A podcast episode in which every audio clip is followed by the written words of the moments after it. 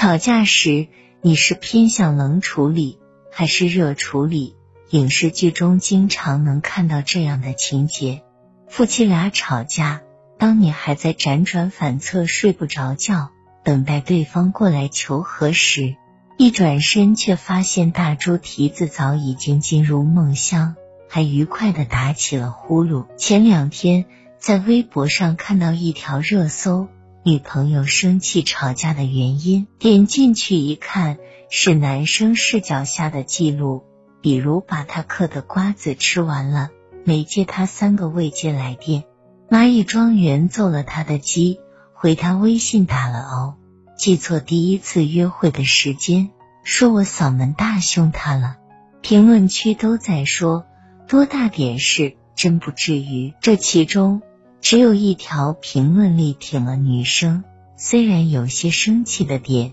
看似微不足道。但女生是很注重细节的，而且女生的情绪是积累式的。如果哪天突然爆炸，不一定是因为这件事的反应激烈，而是之前所有的情绪积累爆发。国际知名的婚姻问题专家艾默生、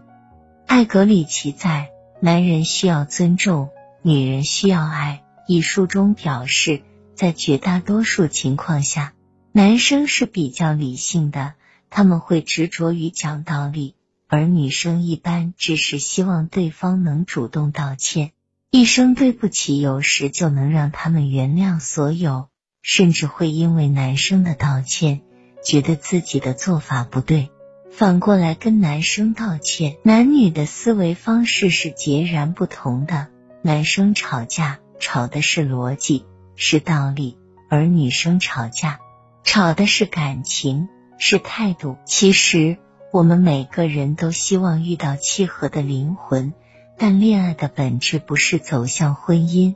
不是为了遇到合适的人，而是找到更真实的那个自己。正如《婚姻的艺术》中的一段话：如果你把原先不合适的人当做合适的人那样对待，最终你会觉得选对了人。与此相反。如果你与原先合适的人结了婚，而不能正确的对待对方，合适的也变得不合适了。世界上没有完全合拍的两个人，无论如何，千万别在爱情中让自己掉队。教你快速建立恋爱理论体系，达成完美的恋爱关系。感谢收听妖言夜听恋爱妙解，请打赏、点赞、关注和分享。